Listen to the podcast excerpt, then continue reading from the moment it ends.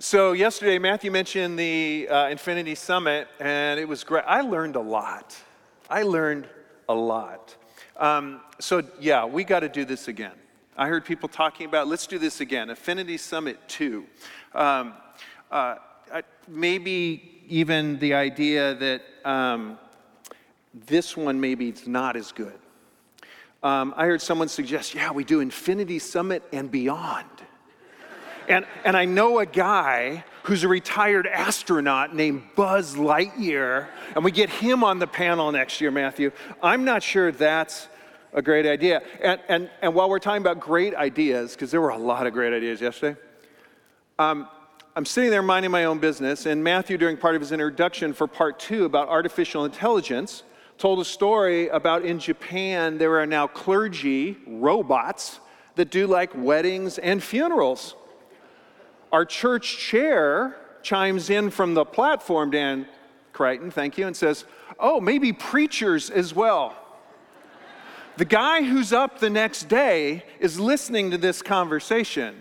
So, for all my AI friends yesterday, Siri, can you preach? Siri, where are you? hey, Siri, can you preach my sermon for me this morning? Hmm, I don't have an answer for that. Is there something else I can help with? And that, my friends, is what we call job security.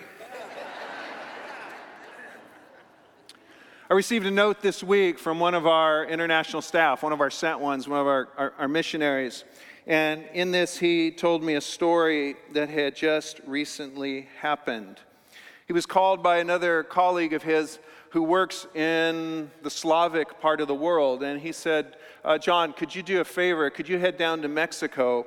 Uh, a family and some friends that we have been involved with for many years are in Tijuana at the border. They have left Ukraine. Could you help this family?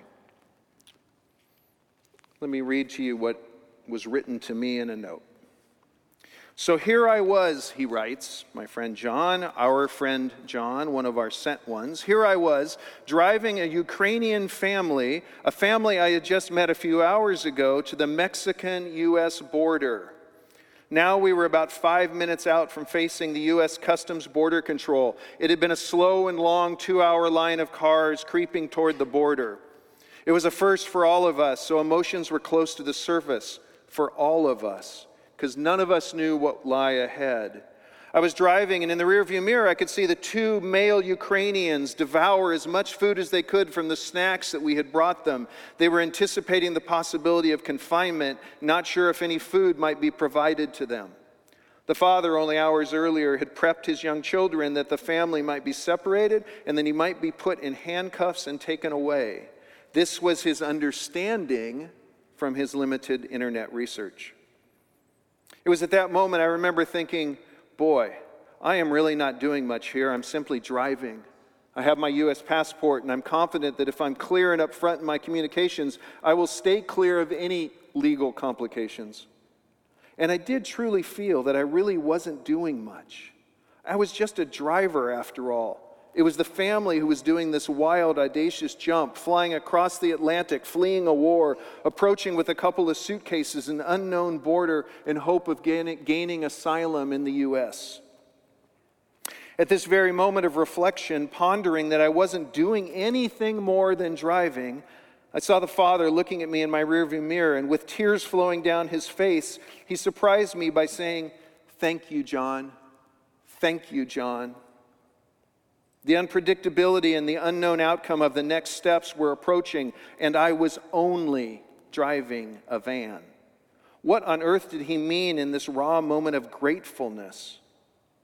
It then struck me that the outcome and the unpredictable future really wasn't the point. Miles away from his home and exhausted in every sense of that word, this father was genuinely grateful for the presence of another the presence of someone willing to simply be with him and his family in the chaos and the unknown. He wasn't asking me nor expecting me to fix their situation. He was simply grateful to know that he was not alone. I realized in this palpable moment that this is the joy of Emmanuel, God with us, and also the joy of getting to emulate Emmanuel. There is a deep joy and honor to be with others and to genuinely appreciate others when we are with them. It really goes both ways. I really did enjoy the privilege to be with them in this chaos, even though it seemed like I was, quote, just a driver. And it seems that this in this and it seems that this man genuinely appreciated and drew strength from the companionship of another being with him in the midst of their personal trauma and chaos. Family, this morning we're going to consider the, the critical role that with plays if we are truly going to be Jesus' witnesses in our world. Would you stand for the reading of God's word? Luke 10, 1 to 12, and then 16 to 20. After this, the Lord appointed 72 others, and he sent them two by two ahead of him to every town and place where he was about to go. He told them, The harvest is plentiful, but the workers are few. Ask the Lord of the harvest, therefore, to send out workers to his harvest field. Go! I'm sending you out like lambs among wolves. Do not take a purse or a bag or sandals. Do not greet anyone on the road. When you enter a house, first say, Peace to this house. If someone who promotes peace is there, your peace will rest upon them. If not, it will return to you. Stay there, eating and drinking whatever they give you, for the worker deserves their wages. Do not move around from house to house. When you enter a town and are welcomed, eat what is offered to you. Heal the sick who are there. Tell them, the kingdom of God has come near to you. But when you enter a town and are not welcomed, go into the streets and say, Even the dust of your own town we will wipe from our feet as a warning to you. Yet be sure of this the kingdom of God has come near. I tell you, it will be more bearable on that day for Sodom than for that town. Now, jumping down to verse 16 Whoever listens to you listens to me. Whoever rejects you rejects me, but whoever rejects me rejects him who sent me. The 72 returned with joy and said, Lord, even the demons submit to us in your name. He replied, I saw Satan fall like lightning from heaven. I have given you authority to trample on snakes and scorpions to overcome all the power of the enemy. Nothing will harm you. However, do not rejoice that the spirits submit to you, but rejoice that your names are written in heaven. And this is the Word of God. Please be seated. I'm going to make some really quick observations about this passage. If you've been following Jesus for any period of time, this is probably a very familiar passage to you. But Jesus brings very uh, great clarity to this particular mission for these 72. Elsewhere in another gospel, it refers to the 70. But this is what it's going to look like if you're going to be my witness on this particular mission. Jesus gives very clear information to those who are going. 14 very specific bits of information are packed in his instructions. He gives very clear directives. Coincidentally, also 14. I don't know what to make of that, but there are 14 commands or directions given very specifically with great clarity. Now, this does not mean that all witness, all mission must look like that. If we drew that conclusion, we'd be doing very poor scholarship. But it does give us some broad perspective and appreciable principles that can undergird all of us in mission. Because as Pastor Matthew just reminded us, we are all on mission. A few quick observations. Verse 2 and 3, we see Jesus just say, Go. Did you notice in the text? It was go, exclamation, stop, take a breath. It's not go, exclamation. It's not go, colon, let's talk about it. Go! Exclamation. And how? Go in faith and go courageously. Lambs among wolves. Go courageously. Verses 4 to 7, the first part of verse 7, you can expect some to receive you with generosity. How often we are so fearful in our witness, right? Am I the only one? Jesus says, hey, you can expect some will receive you with generosity. Stay, eat, drink with them. Verse, verse 7, the second half, practice relational consistency. Those were not his words, those are mine. He says, don't move around when you are welcome. And what happens if you don't move around? If you're in someone's home for a period of time, you're practicing relational consistency. He tells us to do that, he tells them to do that. He says, be respectful. Eat what's put in front of you. Anybody else besides my mom raise you that way? Eat what's put in front of you. You know, in anthropology and sociology, we just call that, in psychology, I suppose, too, a behavior. Behaviors come from somewhere, though. Right below behavior, usually are values. Hopefully, our, our behaviors reflect our values. So, why is he telling them to eat what's put in front of him? Not because it's just polite to do, because I'm showing respect to the generous person who made a space in their home literally, at their table literally. And if we look at this passage and God says He's preparing some uniquely, they've already made space in their heart. And so show respect. 9 to 16, Jesus says, I'm going to be honest. We're going to go out and do this thing, and it's going to be hard. And I don't want you to go out naively. Rejection will also be your reality, just as it has been mine, Jesus says. But how did this begin? He sent them out how? Two by two. There's some brilliance in that in all sorts of ways. As Pastor referred to, where two or three are gathered. So there's that brilliance. But far beyond that, anybody here ever been through rejection all by yourself? It's a very lonely space. Back in days before there was almost electricity when I was in college, um, I was a starving writer, and I was starving because lots of rejection slips came my way. But the secret sauce was you were in workshops with other writers who also were getting rejection slips coming their way. And together we would bemoan our fate. We were not alone. That pales to engaging in the spiritual call to be God's people in the world and the kind of rejection that gets experienced in some of those moments. Jesus says, Go two by two. One last comment from this passage, and that's in verse 6, and that's my beard talking to you, I think. My beard has something to say. Fear the beard.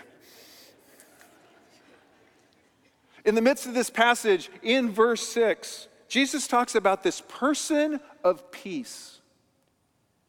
This idea of the person of peace has really come to dominate missions and missiology in the last maybe 50 years or so. This little tidbit Jesus gives the 70 that says, God has prepared some folks for you. Look for them. He's done a work, he has gone ahead. Just as the 70 were sent ahead of Jesus, so it is that Jesus says, My Father has already gone ahead of you and me. Seven years ago, we moved into uh, the neighborhood we live in now, Nancy, up, up in Altadena. Well, when the pandemic comes to town and we're all locked away, and all of a sudden you notice all, the, all of us began walking a lot more, right? All by ourselves is the one thing we could do. When I moved into the neighborhood, I'm not sure how many of our neighbors were really excited that a pastor had moved in on the corner. Not only were we in the neighborhood, we were on a corner, so we had, you know, we got folks going both directions. Now, I do not very often lead my introduction with, I'm a pastor. I like to have a little conversation first for a while before this person potentially walks away. I tend to describe myself as an educator and someone who works in justice and compassion. That opens a lot of doors. But by now, people, by the time the pandemic comes around, people know I'm a pastor for the most part in our neighborhood because we've gotten to know most of our neighbors. But something had changed. This person of peace thing that speaks to the heart of preparation. My neighbors now were super interested on their walks. If I was sitting on the porch or we were gardening or something, to have existential conversations about life in ways that I'm not sure that they saw the pastor as real useful in the neighborhood before. But now some of my neighbors were identifying themselves as people of peace. So here's a takeaway for us. Let's be really practical. Do any of your neighbors have any religious icons that maybe they wear as jewelry? Maybe they have a, a reclining Buddha statue in the front yard or a, a, a, a little sanctuary for Mary? Friends, these are people that have some sort of spiritual engagement or they are longing for it. Might they be people of peace in your neighborhood? At your job? The Uber driver with prayer beads hanging from his rearview mirror? These are signs that God is preparing people to engage in spiritual things. They might be that person of peace. So you're saying to yourself at this point, Scott, I, am not one of these 72 that are, that are sent out. So what really, what does all of this story have to do with me? I mean, aren't you supposed to be the global outreach guy? Isn't that your job? Well, let's, let's revisit a foundational basic, can we, friends? To be a disciple is to be a witness. It's not a bonus attribute, it's not something you earn later, it's core. And this, this term of I'm a Jesus follower is, is, is not some sort of uh, unobservable idea. Listen to the word follower. It's readily identifiable. You follow or you don't. Scott, you're being so mean today. I know. It sounds harsh, but sometimes if we simplify things, it's actually better. Literally, in, in, in Jesus' time, a rabbi would have literal followers.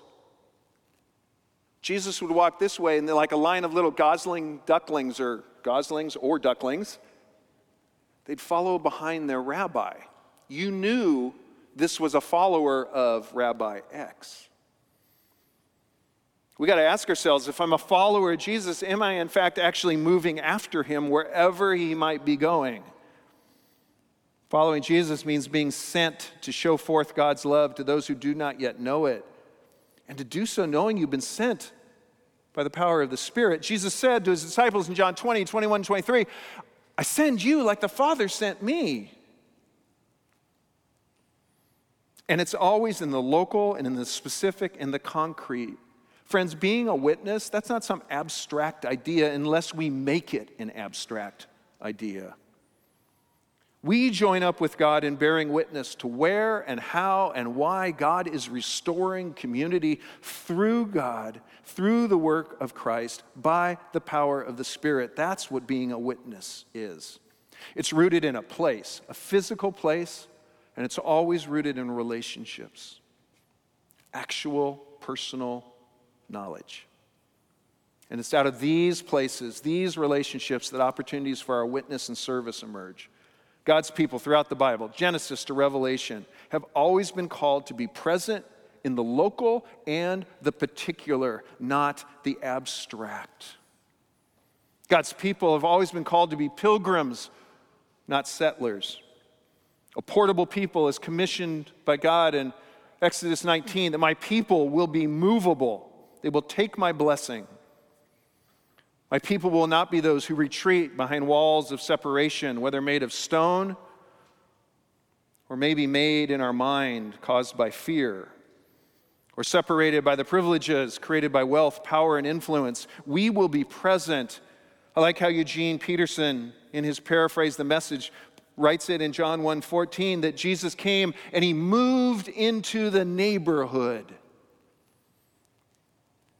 Paul's put it this way in Philippians 2 5 to 8. We should have the same mindset as Christ, who, being in the very nature God, did not consider equality with him something to be used to his advantage. Rather, he made himself nothing by taking the very nature of a servant, being made in human likeness, being found in appearance as a human. He humbled himself by becoming obedient to death, even death on a cross. This is the missional ethos, church the servant leader in the model of Jesus, going in humility, going sacrificially to be with, to stand with, to be in relationship with. That was then. What about now, Scott? Thank you for asking. Because with shorter term mission in mind, I want to bring us back to today. I want you to hear the words from an African leader with InterVarsity Christian Fellowship in Africa. because he, he, he thinks about this example, or we think about this example here in Luke 10, but it helps to have a perspective in our day. What does it look to be on shorter term mission assignment from the receiver's point of view? This gentleman writes I appreciate the fact that North Americans are willing to come to my continent in spite of the often poor circumstances compared to where they come from. Those planning to engage in missions work need to understand the cultural context and worldview of the local peoples. They need to adjust their perspectives and also learn to receive from the local peoples. Generally, they are accustomed to giving resources, and they find it very difficult to receive. Did you hear the unspoken question in this comment? It was this Are you with us? Will you be with us? North American missions leader and a, a colleague, Paul Borthwick put it this way in his book, Western Christians in Global Mission Time together is how we build trust. There's no other way. Our majority world, meaning those uh, non Western world, our, our majority world colleagues believe that we should go there to serve, go there to listen and to assist as they request it.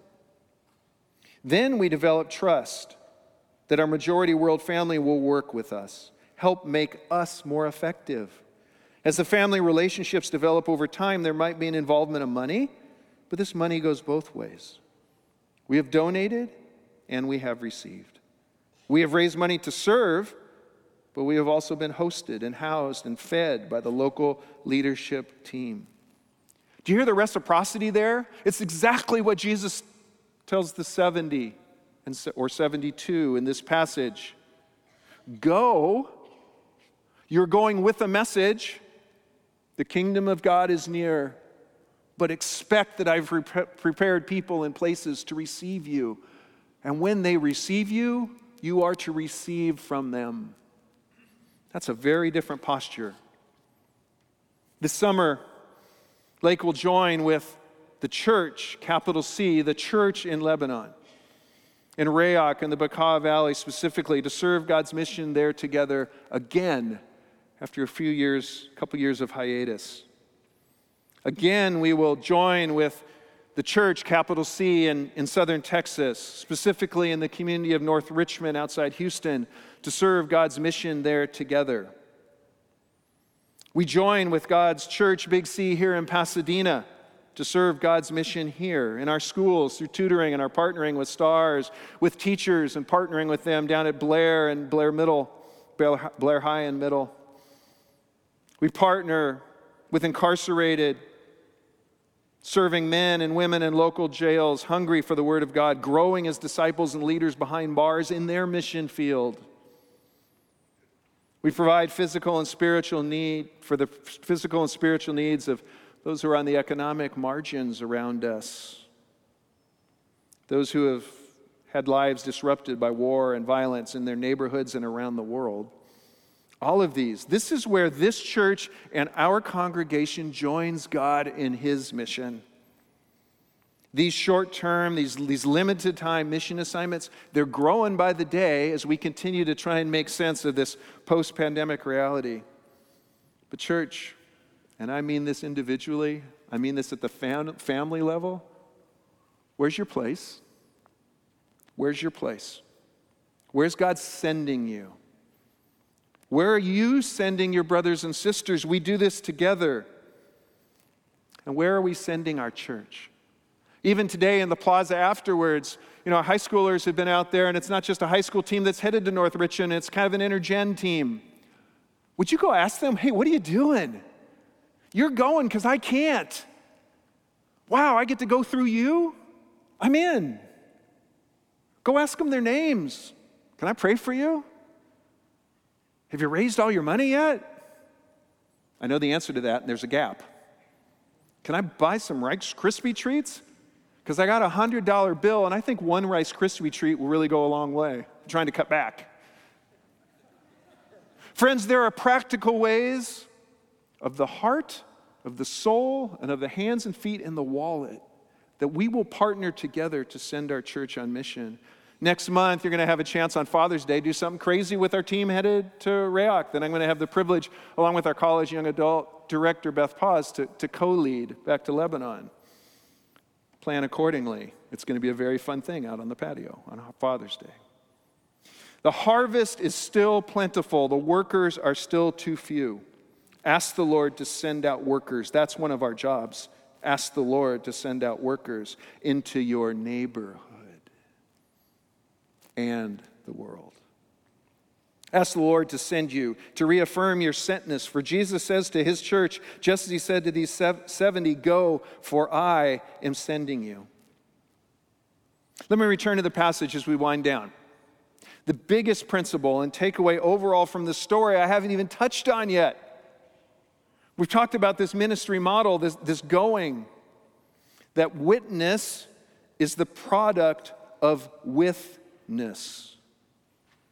Whether God works from the external, like healing ministry, and we see it here in the passage about deliverance specifically, or from the internal, the person of peace whose heart has been prepared, neither kinds of witness is accomplished without being with the people. And, church, we must never confuse proximity physically as being with.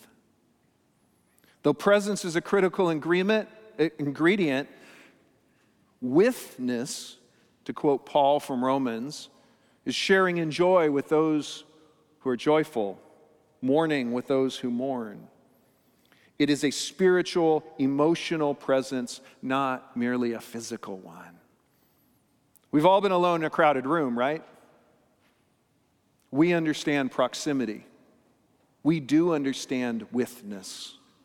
Being on mission doesn't automatically grant you that you are somehow now a witness. It's earned through witness. It's earned by listening and serving, learning and receiving from those who you came to be a witness to. Again, Philippians 2 have that same mindset as Christ, who, being in the very nature God, did not consider equality with him something to be used to his own advantage. Rather, he made himself nothing by taking the very nature of a servant, being made in human likeness, being found in appearance as a man, he humbled himself. Church, if this is Jesus' model, how can we think there is any other way to do witness but to do it with and out of humility? Finally, returning to the passage, and I saved the, the best takeaway for last. The disciples return. Jesus does a good short term mission leader and he debriefs them. They're all happy, right? Even the demons responded to us.